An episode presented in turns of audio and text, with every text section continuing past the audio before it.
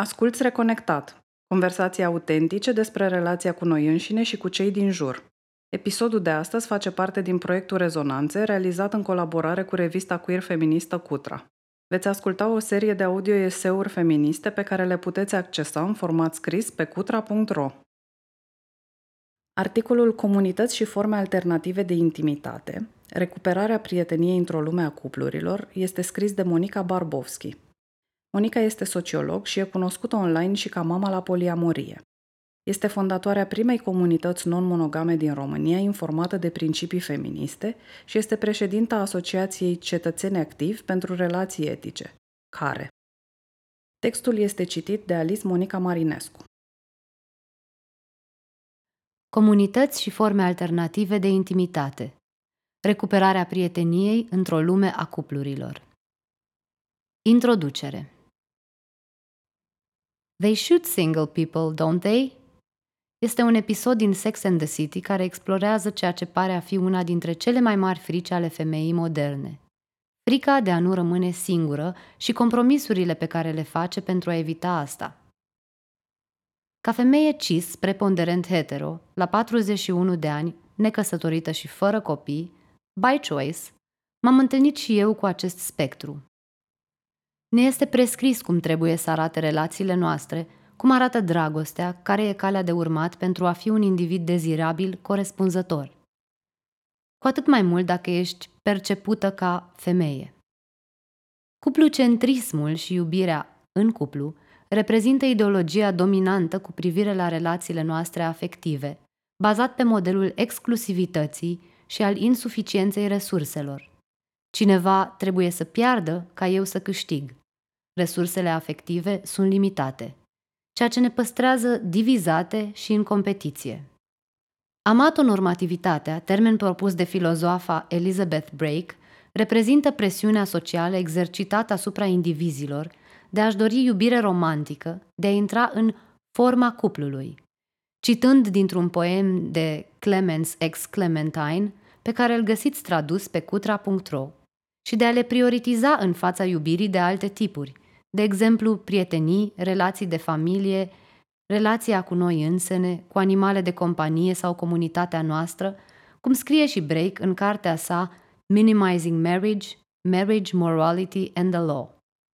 Mai mult, argumentează Oana Uiorean în articolul Love as an Instrument of Oppression, Plato's Symposium and Contemporary Gender Relations, scris dintr-o perspectivă a feminismului materialist, iubirea este instrumentul ideologic menit să mențină femeile într-o poziție de subordonare și opresiune prin vari instrumente de coerciție, în scopul apropierii muncilor în interiorul gospodăriei și al relațiilor de familie.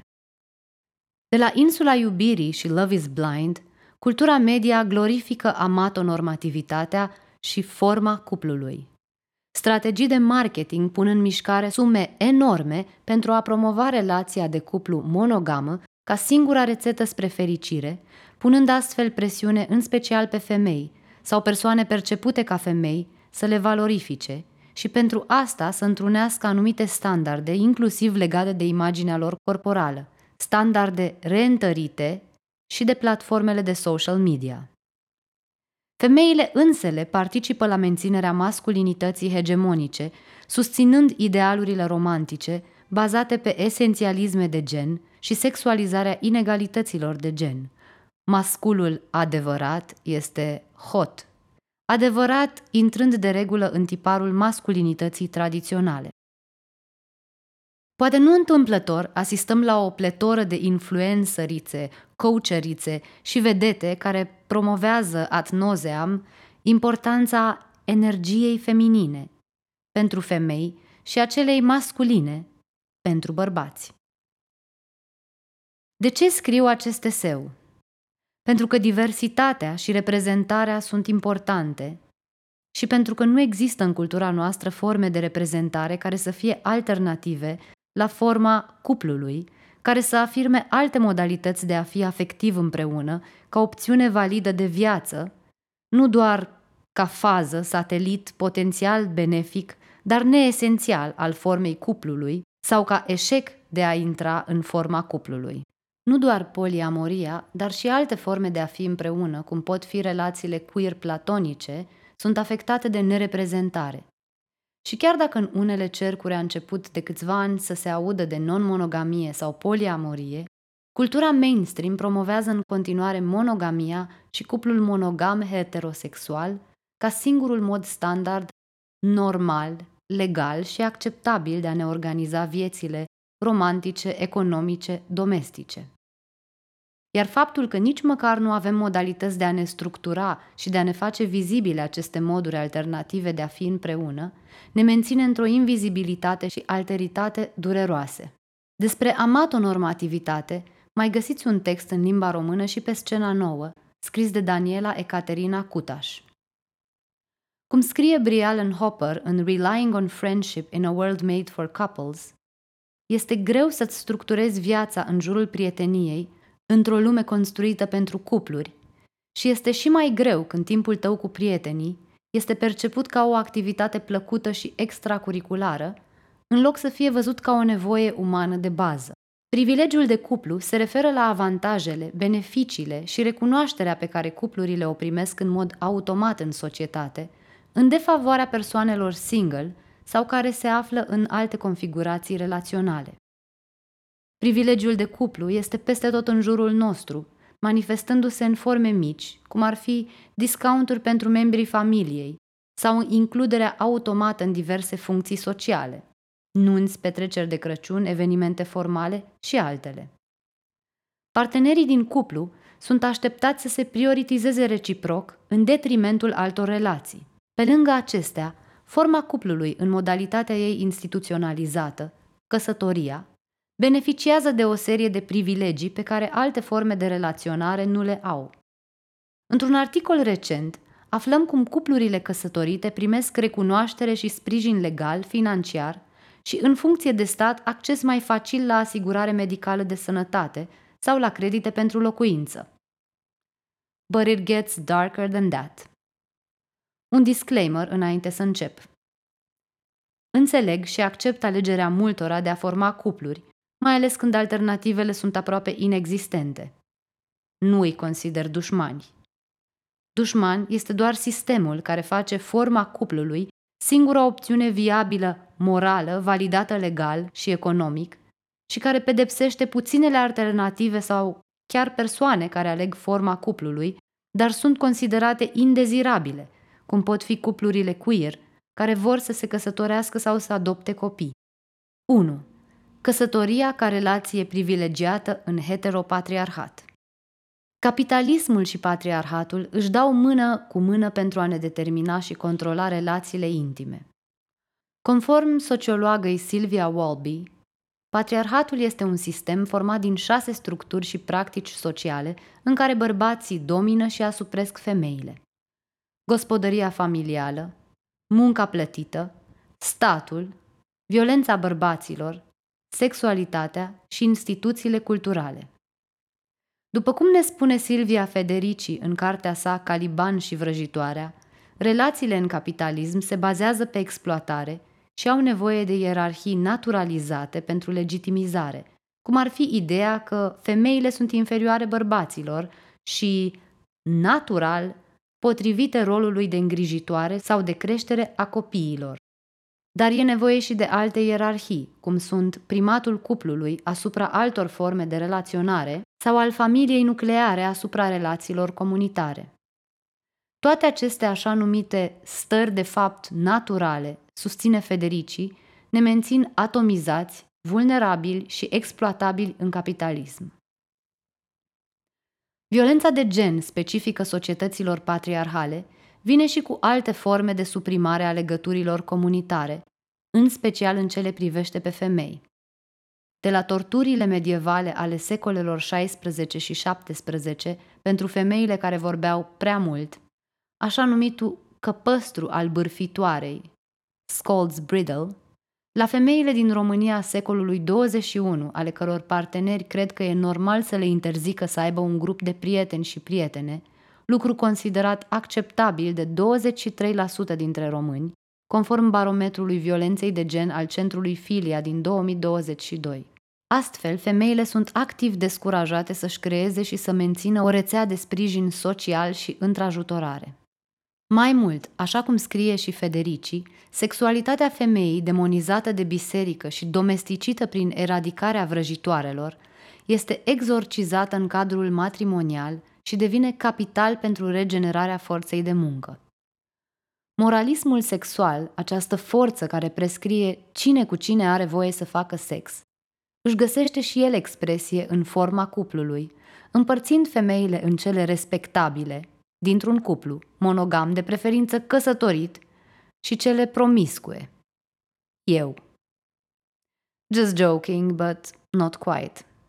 Forma cuplului le protejează sau cel mult promite să le protejeze pe femei împotriva violenței sexuale din partea altor bărbați prin conferirea de legitimitate și vizibilitate socială. Cuplul funcționează ca un prag, ca un bilet de intrare, care permite unei femei să participe în lumea socială. Nu știm exact dacă femeile necăsătorite și fără copii sunt mai fericite. O cercetare a profesorului Paul Dolan de la London School of Economics, bazată pe American Time Use Survey, care susținea acest lucru, a fost contestată din cauza unor erori metodologice. În fapt, lucrurile sunt mai complicate, dar studii după studii nu au reușit să demonstreze că persoanele căsătorite sunt mai fericite. Ce știm, după cum scrie de exemplu Gerda Lerner în cartea The Creation of Patriarchy, este că femeile, încă de la începuturile patriarhatului, se confruntă în mod disproporționat cu presiuni sau coerciția de a se căsători. 2. Romantizarea prieteniei sau strategii de supraviețuire pe termen lung. Amatonormativitatea, după cum ne spune Meg John Barker, se leagă de alte tipuri de normativități. Heteronormativitate este normal să dorești relații sexuale și romantice cu cineva de gen opus. Cisnormativitate este normal să fii de un singur gen din cele două recunoscute și să rămâi așa. Mononormativitate este normal să iubești o singură persoană într-un anumit moment și să-ți dorești o relație monogamă cu aceasta, și normativitate sexuală. Este normal să vrei să faci sex în general cu persoana cu care ești într-o relație monogamă și de obicei după niște scripturi destul de rigide. Sex penetrativ și vanilla. Toate aceste normativități alcătuiesc un traseu de urmat prescris dezirabil pentru fiecare individ. Fii un gen din cele două, îndrăgostește-te de cineva de gen opus, formează o relație monogamă cu practici sexuale respectabile, căsătorește-te, creează o familie, fă copii și rămâneți împreună pentru tot restul vieții. Cuplul promite, ne spun Clemens ex Clementine, că odată ce ai intrat în el nu vei mai suferi de alienare, singurătate, izolare, plictiseală, dezrădăcinare. Căsătoria consfințește forma cuplului și perpetuarea ei ca modalitate specifică a patriarhatului în cadrul capitalismului. Presiunea de a intra în cuplu și amatonormativitatea care o alimentează mă afectează și pe mine, chiar dacă eu am încercat să mă sustrag acestor mecanisme. Mă afectează felul în care sunt catalogată ca ciudată pentru că nu mă înscriu în tiparele prestabilite. E drept, mai puțin acum că am trecut de 40 de ani, când nimeni nu mai încearcă să mă convingă de nimic. Sunt o cauză pierdută pentru feminitatea respectabilă. Mă afectează felul în care relațiile mele, de orice fel, sunt considerate mai puțin importante sau că voi fi întotdeauna mai puțin importantă în viața unei prietene care a decis să se dedice formei cuplului și copiilor. Amatonormativitatea mai afectează și alte categorii. Persoane care prioritizează alte tipuri de relații decât cele centrate pe cuplu. De exemplu, persoanele care practică anarhia relațională, despre care o să spun mai multe spre finalul textului, sau solo poliamorie, în comparație cu poliamoria ierarhică bazată de regulă pe un cuplu central. Persoane cu un istoric de traumă, ce se poate reactiva în conexiuni romantice intense, care pot facilita situații de abuz sau dependență emoțională. Persoane neurodivergente, pentru care intensitatea romantică poate fi prea mult. Persoane cu diverse dizabilități, pentru care trăitul în unități izolate de doar două persoane, mai ales ca femeie într-un cuplu hetero, poate să nu ofere nivelul de susținere și ajutor pe care o comunitate sau alte structuri extinse i le-ar putea oferi. Cercetătoarea Bella De Paulo, profesoară afiliată la Universitatea din California, Santa Barbara, 60 de ani, single by choice, urmează să-și publice anul acesta cartea Single at Heart. Ea vorbește despre nevoia de a depăși narațiunile de deficit și lipsă care se vehiculează despre persoanele single, narațiuni specifice discursului centrat pe cupluri, ce domină de decenii spațiul public și literatura academică. Ea îndeamnă către includerea unui discurs centrat pe persoane single, discurs care să recunoască sistemele de inegalitate ce le dezavantajează pe acestea și privilegiază cuplurile. Narativa centrată pe deficit promovează ideea preconcepută că persoanele celibatare pe termen lung și-ar dori sau caută totuși un partener, iar când aceasta nu se întâmplă, se adaptează la ceea ce ar percepe ca fiind o situație neplăcută, imposibil de schimbat. Ori ne spune de Paulo, acest discurs al nefericirii nu face justiție persoanelor care aleg în mod voluntar să fie single. Dincolo de a depăși prejudecățile cu care se confruntă persoanele și preponderent femeile singure, mă întreb cât de periculoasă este, de fapt, investiția în ideea de cuplu pe termen lung. Știm, tot după De Paulo, că persoanele singure care își doresc asta au o rețea socială mai extinsă decât persoanele din cupluri.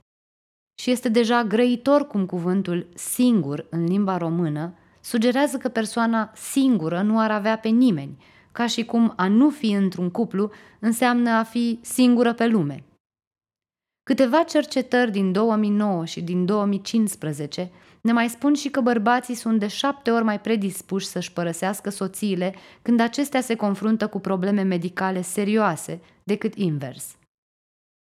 Chiar și atunci când se îmbolnăvesc, spune o altă cercetare, atâta timp cât sunt încă capabile să presteze muncă domestică și muncă emoțională, femeile continuă să o facă în mod disproporționat față de partenerii lor bărbați. Evident, majoritatea studiilor sunt făcute pe persoane și cupluri heterosexuale. Dar chiar și atunci când cuplurile heterosexuale sunt comparate cu cupluri de lesbiene sau bărbați gay, tot femeile din relațiile heterosexuale sunt cel mai des afectate de discrepanța dintre nivelul lor de grijă și stresul adus de boală și lipsa de grijă a partenerilor lor.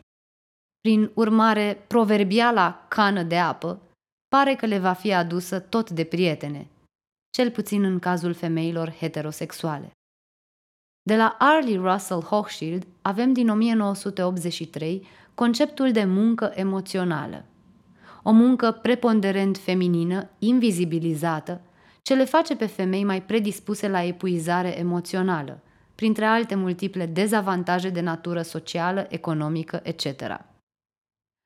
Asta în special în condițiile în care femeile sunt descurajate de la a se concentra pe altceva decât pe grija familiei în viața lor, un tip de muncă ce a fost naturalizat prin discursul patriarhal despre rolul de îngrijitoare naturale, iubitoare pentru ceilalți membri ai familiei. Asta în special în condițiile în care femeile sunt descurajate de la a se concentra pe altceva decât pe grija familiei în viața lor. Un tip de muncă ce a fost naturalizat prin discursul patriarhal despre rolul lor de îngrijitoare naturale, iubitoare pentru ceilalți membri ai familiei. Cum ziceam, pe lângă munca emoțională, femeile ajung să facă muncă fizică, domestică, în mod disproporționat mai mult decât partenerii lor bărbați. Aceasta devine o problemă de justiție socială, prin lipsa compensației economice de orice fel pentru munca femeilor, care include, de exemplu, reproducerea forței de muncă, prin nașterea și creșterea de copii, necesară pentru a păstra structurile de care depinde economia capitalistă, muncă ieftină sau neplătită. Asta ne învățau deja din anii 70 feministele marxiste, Maria Rosa de la Costa sau Silvia Federici, printre altele, care cereau wages for housework, salarii pentru munca domestică.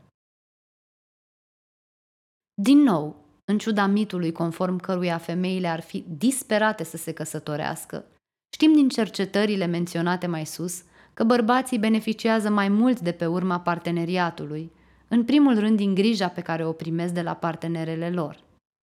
Bărbații suferă mai mult de pe urma văduviei, exact din același motiv.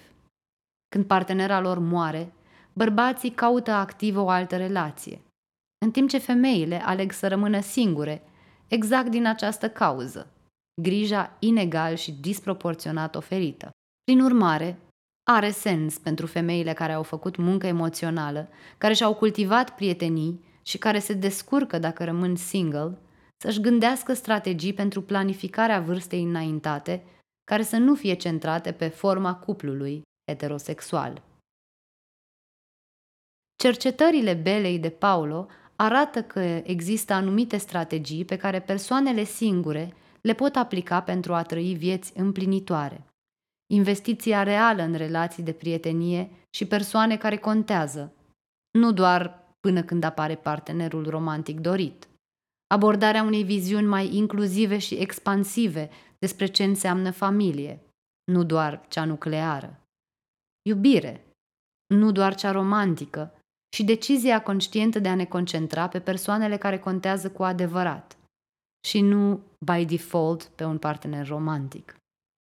Un alt studiu longitudinal început în 2008, efectuat în Germania pe 6.000 de adulți de peste 30 de ani, o parte divorțați sau separați, cealaltă celibatari, arată câteva criterii importante pentru a te bucura de viață în lipsa unor parteneri romantici.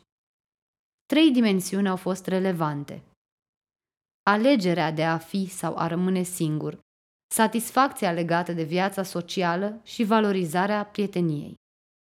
Mai mult, studiul arată că prioritizarea unui partener romantic este negativ corelată cu importanța acordată prieteniilor. Sau invers. Cu cât pui mai puțin accent pe relațiile romantice, cu atât ești mai investit și primești mai multă susținere din partea prietenilor. 3. Doar prieteni? Cum navigăm iadul sexist numit friend zone? Dar lucrurile sunt și mai complicate de atât. Într-un eseu online, anarhista relațională Ghia Vitale descrie eforturile pe care trebuie să le facă pentru a-și justifica relațiile care nu se încadrează în diviziunea alb-negru de tip relație sexual romantică versus doar prieteni. Lentila mononormativă încearcă să subscrie aceste relații într-o zonă de prietenie într-un perpetu limbo fără sex. Conform imaginarului cultural, activitatea sexuală este singura care te poate scoate din acest spațiu incert al friend zone-ului. Adică suntem doar prieteni când avem o relație platonică și mai mult decât prieteni când devenim romantic implicați sau sexual intim cu cineva.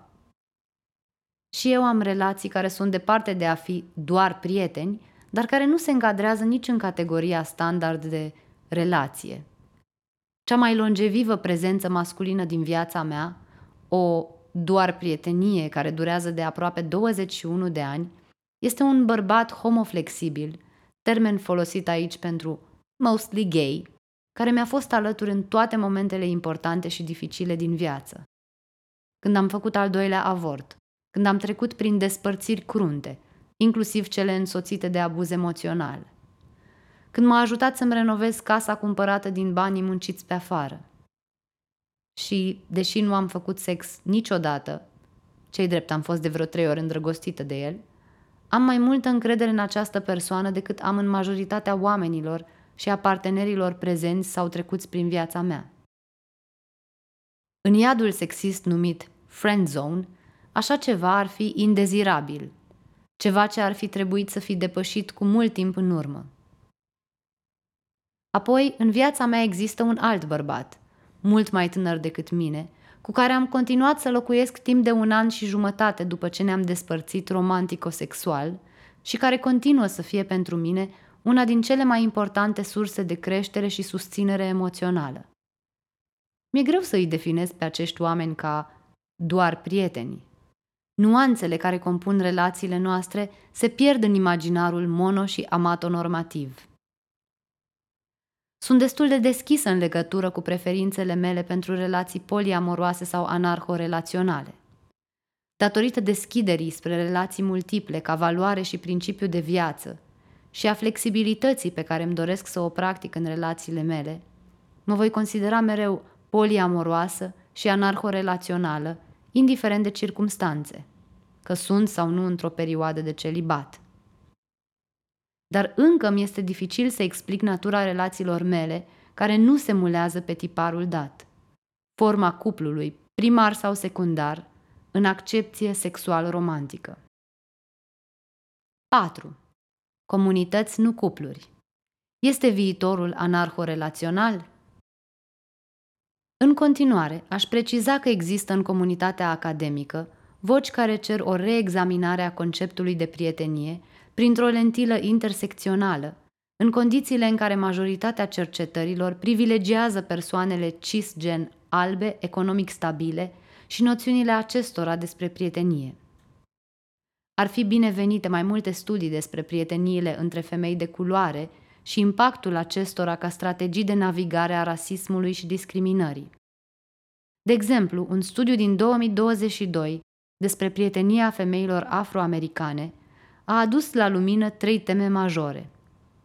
Prietenia ca instrument de navigare a bias-urilor și a discriminării, prietenia ca instrument de navigare a biasurilor și a discriminării, grupuri de afinitate ca acces spre prietenii și prietenia ca o cale de navigare a identității intersecționale. Iar proiectul de cercetare intitulat Intimate, Grijă, cetățenie și alegere, micropolitica intimității în sudul Europei, arată cum coabitarea cu prieteni poate deveni o strategie de supraviețuire pentru persoanele transgen în special persoane rasializate sau cu un background migrațional. Proiectul a investigat relațiile în interiorul comunității LGBTQIA+, inclusiv pe cele de prietenie. Pentru persoanele queer intervievate, prietenia este legată de grija de sine și de eliberarea de dinamici opresive din familia de origine sau de sub opresiunea cuplului. Proiectul recomandă extinderea drepturilor legate de conjugalitate către toate formele de coabitare, indiferent de natura relațiilor afective sau sexuale. Urmând modelul portughez al vieții domestice ca punct de pornire, recunoașterea uniunilor homosexuale și a acelorași drepturi pentru coabitanți sub legea 6 pe 2001 a economiei la comun, protecțiile propuse includ regim juridic pentru zile libere, zile libere plătite și regimuri de taxare echivalente căsătoriilor, protecție specială în cazul decesului unui locatar.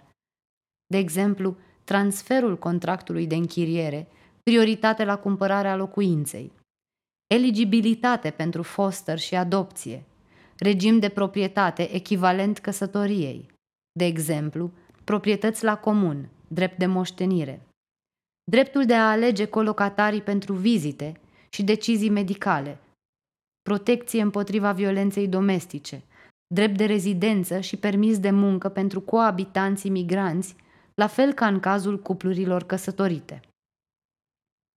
Un nou cod familial aprobat în Cuba merge în această direcție într-un mod foarte eliberator, înlocuind modelul familiei nucleare și monogame cu structuri bazate pe responsabilitate reciprocă și iubire. Mai mult, Elizabeth Brake susține în Minimizing Marriage și sunt de acord cu ea că restricțiile asupra căsătoriei ar trebui minimizate, dar, în egală măsură, importanța căsătoriei ar trebui diminuată în condițiile în care accesul la structuri de sprijin reprezintă o problemă de justiție socială. Cu toții ar trebui să ne bucurăm de avantajele financiare, medicale, legale, sociale care decurg din recunoașterea relațiilor noastre intime importante. Nu doar persoanele care formează cupluri recunoscute și care se pot căsători legal. Chiar în aceste zile în care scriu articolul, în diverse zone se înmulțesc atacurile asupra comunității queer. De exemplu, mamele lesbiene din Italia sunt amenințate de guvernul condus de Giorgia Meloni cu decăderea din drepturile părintești. Prin urmare, mizele legate de drepturi, incluziune și accesibilitate sunt enorme. Anarhia relațională, despre care există resurse online în engleză pe The Anarchist Library, dar și traduceri în română pe site-ul Pagini Libere, este o formă de răspuns la status quo care poate oferi cadrul politic de a transcede privilegiile formei cuplului, o mișcare ce oferă alternativă la heteropatriarhatul capitalist ce comodifică sexul, corpurile și iubirea dincolo de alegerile individuale și de dimensiunea interpersonală. Poți fi mono sau poliamoros și tot în serviciul heteropatriarhatului. Dar nu poți practica anarhie relațională fără să fii conștientă de contextul sociopolitic în care ne aflăm și fără să te opui acestuia, urmărind principii care nu se limitează la noțiunea individuală de libertate, de a te fute, sau la o generică miză de autenticitate.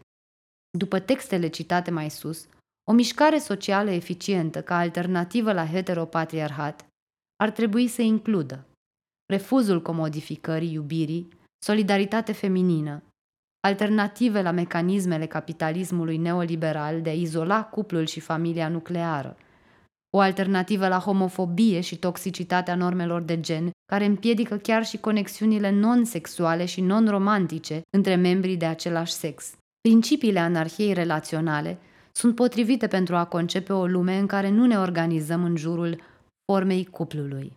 Conform unui scurt manifest instructiv pentru anarhie relațională, apărut în 2006, care se găsește tot pe The Anarchist Library, aceste principii includ 1.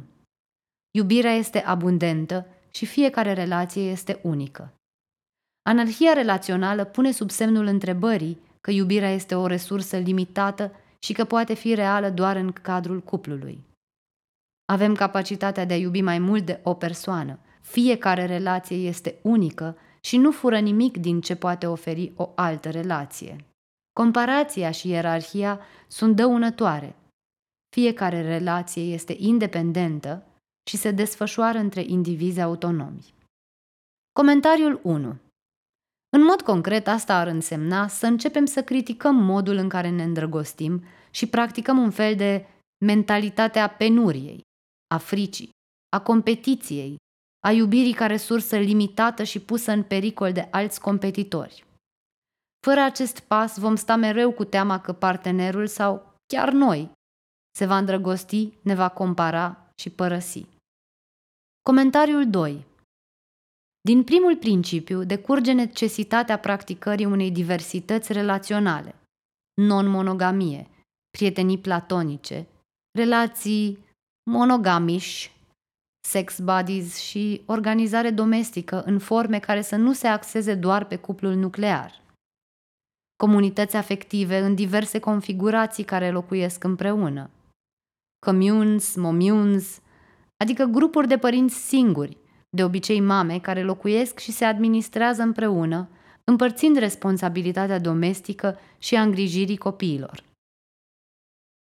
Cu atât mai mult cu cât cuplul este o mașină de consum izolată în capitalismul târziu, comunitățile voluntare bazate pe interese și nu pe izolare sexual-romantică sunt mai importante ca oricând, după cum reiese dintr-un raport al unei conferințe despre anarhie relațională, RAD on Conference, din 2019 în state. Întrebarea pe care am putea să ne o adresăm cu toții este – cum am putea să dezvățăm izolaționismul monogam din corpurile, viețile și imaginația noastră? 2. Găsește-ți setul de valori pentru toate relațiile tale, nu doar pentru cele percepute ca fiind adevărate. Stabilește-ți dorințe, limite, valori pentru toate relațiile pe care le ai. Nu face reguli speciale doar pentru un anumit tip de relații. 3. Iubire și respect, nu îndreptățire. Respect pentru independență și autodeterminare. Renunțarea la entitlement și control. Iubirea nu devine mai reală prin compromisuri. 4. Luptă împotriva heterosexismului. Ideologia heterosexistă dictează că doar un anumit tip de iubire este cel adevărat. Nu lăsa pe alții să dicteze validitatea relațiilor tale. 5. Personalizează-ți relațiile ca să ți se potrivească ție.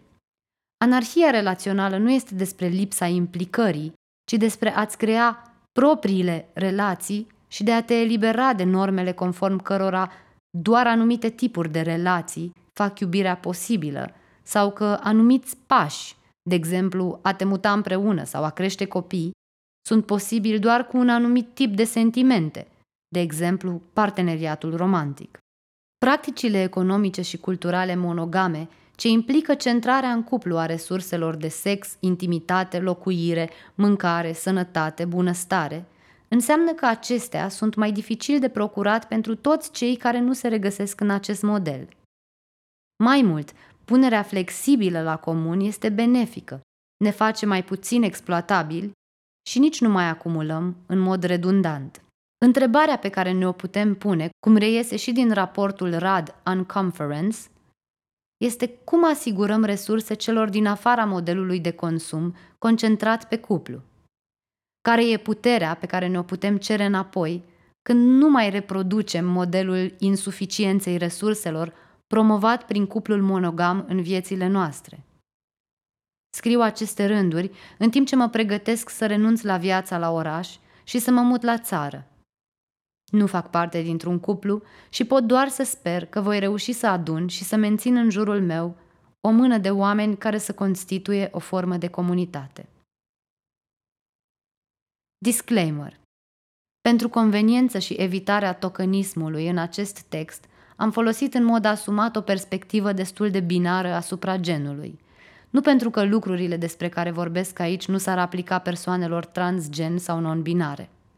Majoritatea studiilor menționate aici au avut implicit o perspectivă binară, cis, asupra genului, iar prin urmare datele disponibile despre subiect, despre persoane queer, sunt mai rare.